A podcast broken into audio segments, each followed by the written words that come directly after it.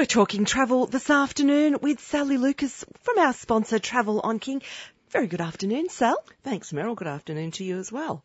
We're starting off for the second uh, season, or the second, shall I say, week of the season, um, uh, talking about Australia. And I thought we went across to Kangaroo Island and South Australia Great Ocean Road Lake Mungo National Park in the southwestern corner, deep southwestern corner of New South Wales nearly two years ago. And it was an absolutely wonderful, wonderful road trip, you know, and mm. it still sticks in my memory as being one of the nicer road trips I have ever done. And what made me even talk about it today, um, our son's just over visiting at the moment from Western Australia and he was down in Victoria before he came to us and he hired a motorbike to do part of the Great Ocean Road because he hadn't been there before. Oh, and he's wow. gone, oh mum, what a beautiful bit of road, what beautiful scenery. He said, I didn't didn't realise how beautiful it would be. And, and said, what a way to see it on yeah, a motorbike. On There's a plenty motorbike. of turns and, and it's, twists. It's a great road for motorbikes. Yes. And he said, oh, I'd just love to do have a week and just really do it properly, so he just hired the bike for the day. So letting people know you can do that, by the way, and there's different types of motorbikes you can hire. He hired one of those beautiful Indians, you know, oh, the Indian motorbike. Oh. And with all the beautiful painting And the, the tassels and everything, mm. you know, they've got the leather um, saddlebags and all that. But anyway, di- diverting back to what we were talking about, we went via Lake Mungo. Now, it, there aren't any lakes there anymore, but it's a very significant place in Australia's Indigenous history and it's about 110 k's northeast of Mildura, just to give you an idea of where it is. And it's the most unbelievable scenery. It, it's desert, lunarscape type, just blows you away. Having said that, you can only go there in the dry because the roads are dirt and it's that very fine dirt that becomes absolute bog material. Right, okay. And things like your phones and everything don't work there, so you've got to go well prepared. Um, you'd have to have a, like a sat nav a or something. phone, if, something, if you, yes, yes, yes, if you're going to be there for any length of time, mm, like okay. we were there for a couple of days, but you certainly have to let people know where you're going, when, etc. Be you know, prepared. Be, and be prepared with water and um, obviously lots of um, sunblock and etc. etc. We were there in March and it was very very hot still. It was in the 40s. Wow. Okay. Um, but it is just it's where Mungo Man and Mungo Lady were found, and it was the first proof that there was um, some sort of spiritual um, existence in, in, our ancient races. And they found uh, Mungo Lady her remains had been cremated, and it was the first sign in the world of a cremation. We don't often think of ourselves as important historically like that, do we? I mean, of no, course, our culture is very ancient across the land, but yes. it's wonderful when we come across those sorts of things, I think, in Australia. Well, it is. And this was once a system of 17 lakes that followed along the Willandra River that eventually dried up from about 40,000 years ago. And these ancient burials, as we're mentioning, are the oldest known fully modern humans outside of Africa. Wow. So that is an incredible national park. If you've never done it, it's certainly worth it on your way down and then you can get back onto the ocean, Great Ocean Road and continue on your, your journey to do that, which is just amazing. Um, you've got all sorts of lovely places along the way and of course starting from Geelong, which is where it starts from closer to the, you know, from the Victorian end, you've got Torquay, of course, which is a famous surfing spot, Bells Beach, which is just synonymous with, with worldwide surfing. Then you go down through Anglesea and Lorne and Oh. Lorne's lovely as well. Lorne is one of those lovely little spots. Just as you drive out of Lorne on the Mm-hmm. Great Ocean Road, there's a place where the river funnels out and there's a little Yes. place to camp there. And it is so pretty. You come around the corner and you just see the valley Mm-hmm. and you think that is spectacular. It really Yes. is beautiful. Yeah, I was just talking to my uh, son's partner, and they used to go there every year and, and camp in their holiday. She has special memories of that place because she's from Geelong, actually. Um, and then after that you go down to Apollo Bay, which is a wonderful Beautiful. fishing village, and you go up Skenes Creek Road, which is just before you come into Apollo Bay, and we stayed at Beacon Villas, and you're way up, you wind, wind your way way up on this hill. Then you've got these incredible views through gum trees out over Apollo Bay, and they they spotlight all the gum trees at night, and it's all glass and timber. It's a gorgeous place to oh, stay. beautiful. Wonderful. And then, of course, Cape Otway. Well, Cape Otway is one of the oldest lighthouses in Australia down there. But the drive in, it's koala land. Yes. I have never seen so many koalas in the wild in my life as I've seen on the drive into Cape Otway. And of course all the visitors are just beside themselves. All these cars are parked each side of the road. No matter what tree you look up, there's going to be koalas. So it's, it's quite unbelievable. There's a flyover there too, isn't there? There that You can go and do the flyover. You can. A warning if you're not great with heights like I'm not. I was Yes. white knuckled and sweating the whole time, but it was thrilling at the same time. Yes, and you do the Otway fly, which is at That's the, it, yeah, yes. the back. Which is my husband's not good with that either. I went right out to the end of one, and he's way back behind me, saying, "That's fine. You take the photos." Oh, the big cantilever. There's yes, a the cantilever. Cantilever yes, that's out. the one It's I went out wonderful. on. Yes, Mm. he didn't go out. Very scary. I'm with your husband on that. I'm standing back going, off you go, Sal. You're the intrepid traveller. I'm the intrepid traveller. Yeah, good on me. Then you continue on, of course, to Port Campbell. Now you can also do a walk. A Great Ocean Walk as well, if anyone's interested in hiking and walking, um, and you can either do it like with your house on your back, like a backpack, Yes, or yes. in your goods, or you can do it by staying at nice boutique accommodation along the way. So that's something else you could consider, and it finishes at that part at Port Campbell. Lovely. Okay, which is of course where the um, great the twelve apostles. Well, it's not twelve anymore, is it? We've lost a couple. No, I think it's actually down to about seven or eight. I Yes. they've, they've gone to the sea. The sea has reclaimed Claimed some of them, the apostles. Yes, they, it has, but it's still spectacular.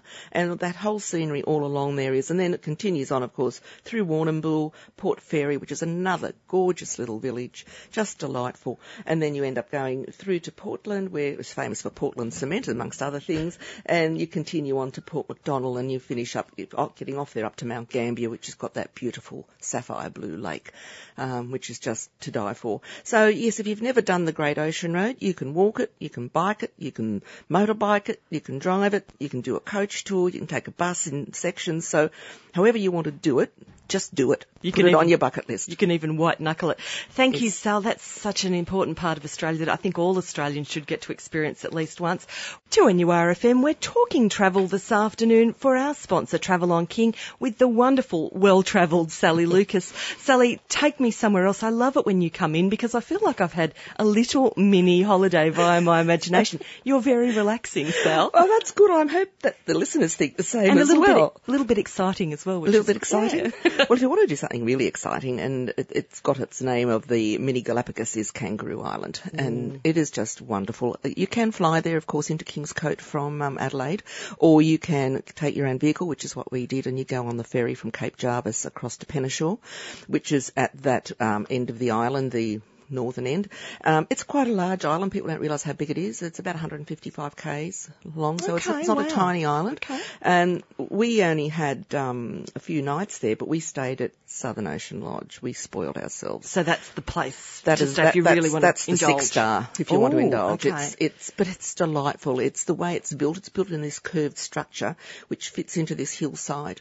Um, they, it's very green. Like they recycle waste. They collect water. Um, they use basically all local produce they can get from the island because the island's quite uh, synonymous with food. There is a food festival there every year which Maggie Beer and a host of Oh, other yes, chefs they go do down wonderful for. things, don't they? Like they make all their own beautiful honey. There's even a vineyard there now. They and at the actual uh, resort they grow a lot of their own produce, have their own garden. Well, I think they've got lamb that eats that special Kangaroo Island salt bush. That's right. And therefore it has the the flavour. The flavour, And yes. Ma- I've heard Maggie Beer just rave about it and say, Yeah. look, it's the nicest lamb you'll ever eat because we like Yes. salt on our lamb, but when it's sort of Done like- it's something yes. with the meat, the, the actual fibres, the protein. It's just beautiful. It is beautiful, and as I said, all the produce there is, you know, from cheeses to they make just about everything. Mm. You do have to drive very carefully. You mean you can do a coach tour as well, but again we drove, but we didn't have time to do the whole island. So when people think, oh, we'll only go for a couple of days, like I've talked about Tassie, when people only go for a week, and I think, how can you possibly do Tassie in a week? You can't. No. You can't do Kangaroo Island in a few days either. No. You'll have to pick section, which is what we did, and we picked that southern section facing the Great Southern Ocean, which is spectacular and rugged and absolutely unbelievable. So it's the less, I guess, populated, less, um, you know, lived in part of the island because it's all mainly national park down that end, okay? what about the weather though, Sal? How, how, how, I mean, It can be severe. I was going to say, you're facing the Great Ocean facing Road the Great Ocean. You're getting that Bass Strait wind. I can remember being on at Port Campbell, I think, and nearly getting blown off Mm. when you had those winds pick up and come up from down south. But it's, I guess it's exhilarating. Oh, it's it part of the experience. You don't go Definitely there, is. you know, to be mollycoddled Um, in a sense. But wildlife everywhere, so you do have to be extremely careful on Wonderful. the roads. Uh, you do see a lot of roadkill, which is a Mm. shame. And honestly, it's mainly again the locals, like it was when we went to Tassie. They just drive too fast. The tourists tend, tend to be looking and stopping, and because there's often these beautiful, tiny little miniature wallabies all just eating on the side of the road, and you see echidnas and you see kangaroos Oh, and koalas and oh, you know all sorts of wildlife. The seal colony is unbelievable. What a great place to take a child as well. Oh, Someone who, a child that loved animals. I'm thinking about my youngest daughter. She's an animal freak. She loves all Yes, animals. and you so- can go and swim down there where the seals are, and then Oh. they've got a raptor park, and they've got these wonderful owls, and they're so well trained. And I love owls; I collect them. I think they're the most gorgeous bird. They come and sit on you, oh. and you can actually pat it. Oh. Oh, this beautiful owl, but it didn't like yellow. There was a lady there in yellow pants. Didn't and want- and didn't they're want to used to sitting on denim blue or the dark. I Okay. Didn't like the bright colour. Isn't that interesting? That is very interesting. It's obviously a warning type colour for them, Maybe, a bright colour. a bright like colour. But we had huge, like eagles, raptors, Mm. even they had kookaburras, trained kookaburras. It was just, if you go there, do that. It was only, it was only about two years old when we were there. It was relatively new and they said they would be adding to it all the time. So what's it called again. Sally? It's, it's a bird where it's all raptors. Raptors are a Okay. group, you know, Yes, yes, the the raptor- all belong to the raptor group of birds, which is like your eagles, That's right. owls. Birds of prey. Birds of prey. Hmm. So definitely try and do that. Um, there's lots of things you can do though, as I said. There's walks galore. The remarkable rocks, there's a, they, are remarkable. There's all these big boulders. They're massive. And they just don't know how they're all balancing on each other. And the photos I've got of some of the shapes in these rocks. And then you go to, as I said, the seal colony and then you can walk along the beach. There's two seal colonies actually. One's fur seals and one's, I forget the name of the other seal. Maybe there's a New Zealand fur seal and another, but there's two varieties of seals and just to watch them swimming and the antics that seals go mm. on with, etc. So a beautiful island and beautiful produce. And if you've got the opportunity to go a bit further once you come off the island, if you do the limestone coast of South Australia, which is where all your Coonawarra vineyards are, Yes. spectacular. But another fantastic part of Australia are these caves called Naracoorte. And Okay. it's a living fossil cave. And there's about five caves. One's still a wet cave. And they've been able to reproduce our ancient um, fauna that fell through these sinkholes and couldn't get back out. Oh, okay. And so the kangaroo was as tall as this room. They've reconstructed. It's in the foyer of the actual centre.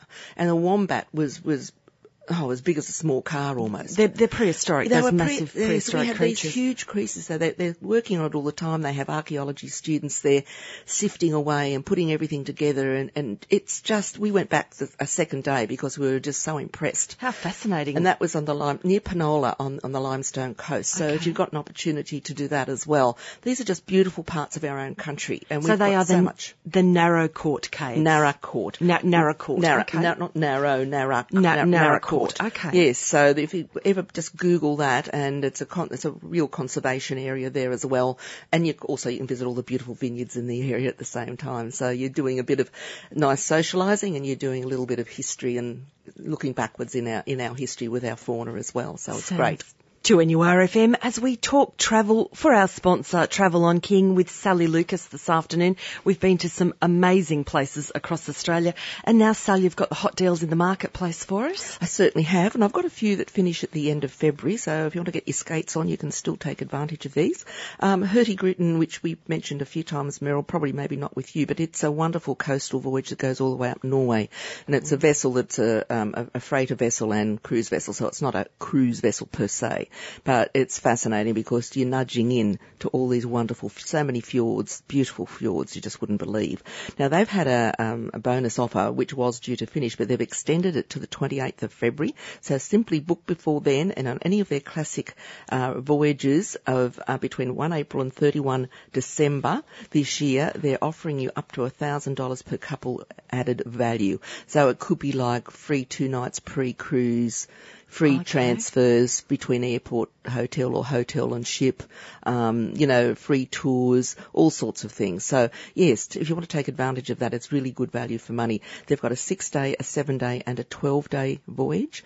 And the six day starts from about 1600, the seven day around 19 and the 12 day around two and a half thousand. It does the round trip. I can imagine it being a freighter too, Sal. You pull in and you see the things unloaded and you see the locals doing their work and you sort of get more of an insight into a country, I think, Oh, sometimes when you, Absolutely. have those experiences and go to some of the uh, more, more more working ports rather than just the tourist destinations. Well, you do the same when they do that trip where we've talked about around Polynesia and the Marquesas on the Aranui. Mm. It, it's that they depend on that. It's their life supply because a lot of these places don't have any other means of transport to easily no. get in there. As you can imagine, Norway with all the mountains and fjords mm. and so on. So the, these vessels are uh, it's their life. Mm, so interesting. it's really good, and they also give you lots of other optional things like you know husky rides and oh, all sorts of things. Great. So that's another one. Now this is another February saving. If you act quickly again, it's limited availability, but the Minerva, which is a lovely again a small vessel that only accommodates 350 guests um, with Swan Hellenic line, they are offering you up to 30% off the standard fare with what they call their February Frenzy savings. Now, the good thing about them, all meals are included with open seated dining, so there's no fixed, you know, oh, settings, that's good. You don't have to go to dinner at a certain time. That's you can go exactly right, you. and you don't have to sit at the same table and all that sort of thing. Okay. Um, they have a tailor-made shore excursion program in every major port, so you don't have to worry about thinking about what to do. It's already included. They also include all gratuities and tips to the crew and also to the drivers and guides on shore on the oh, inclusive tours. Big thing. And they have uh, guest speakers galore on board because the whole thing they try and do is to take you into. Uh, this is sorry, I should be saying where it is. It's mainly in the Mediterranean, okay, um, and some of it's in, into Britain as well. But they've got these uh, wonderful guest speakers on board because they take you to all the historic sites. So for anyone that's interested in, again, as we were saying, not just the touristy things, but delving into the history of these places you go into, that's a wonderful vessel to go mm, on. Sounds absolutely magical. Um, Antarctica, now it's on a lot of people's buckets list, as it was mine, and I can't believe it's 11 years ago since I did it, and I'd do it again in a whisker. I have to put it in the bucket again, so I'll dip back in and dip back, back in the bucket. yeah, put it in there. Just leave it in there anyway. Um, but there's some early bird Antarctic specials available at the moment as well um, on November and December this year on the Polar Pioneer, which is Aurora Expeditions. So you can save up to $1,500 on those if you want to get in quickly as well. I know we're talking all cruising today, but these are such good value. I just want to mention them because they are good value for money. Um, Azamara Club Cruises, which is again five star cruising, this one, they've got different um, sort of, if you like, upgrades or freebies on board. For example, you can have free US $1,000 to spend on board, or a free stateroom upgrade, or a free air credit. So if any of the Azamara cruises, now they do again, we're talking Mediterranean, like the turquoise coast, which is you know around Turkey, etc. That area, the Isles of Greece, um, southern France and Spain, uh, etc. But they also do have one of the Suez area and um, Vietnam, and they've also one in Australia now for the first time doing the Great Barrier Reef. Mm. So we're very privileged to have that style of vessel down here. And also celebrity cruises have also got uh, over 385 worldwide cruises on sale now with bonus offers on European cruises again so many different bonuses. It's a bit too hard to go through them all on, on air, sorry, Meryl, but just to let you know, just think Celebrity Cruises or any of these ones I've mentioned, Azamara Cruises and also Aurora we did and also Minerva, which is Swan Hellenic. But if you go to your travel agent, they'll be able to advise you, of course, of any of these savings. Some great cruising deals in so, the marketplace. So much out there at the moment, at the moment, as I said, Meryl, so take advantage of it. There are some still savings on some car hire deals in Europe as well. If you book by the end of February, you're getting early bird savings and also on some land arrangements as well. So basically, if you try and book a holiday this month for the, this European season coming, you're going to you know, find yourself some good savings. Mm, February is always a good cut-off point for this. It usually is. Season. Yeah, they have a first cut-off point, which is usually December for what they call their first round of early bird offers with your airfares. But a lot of the land operators go on a little bit longer, so it's a good time to take advantage if you've booked your airfare now to make sure you you sort of get those land arrangements booked in as well to get the savings. It's a bit like uni; you can get a second bite at the cherry occasionally. Just occasionally. Yes, occasionally. Sally Lucas, thank you so much for our sponsor, Travel on King. We've been talking travel with Sally and she'll be back with us next Friday. Have a safe and enjoyable week and we'll look forward to journeying with you next Friday, Sal. Thanks, Meryl.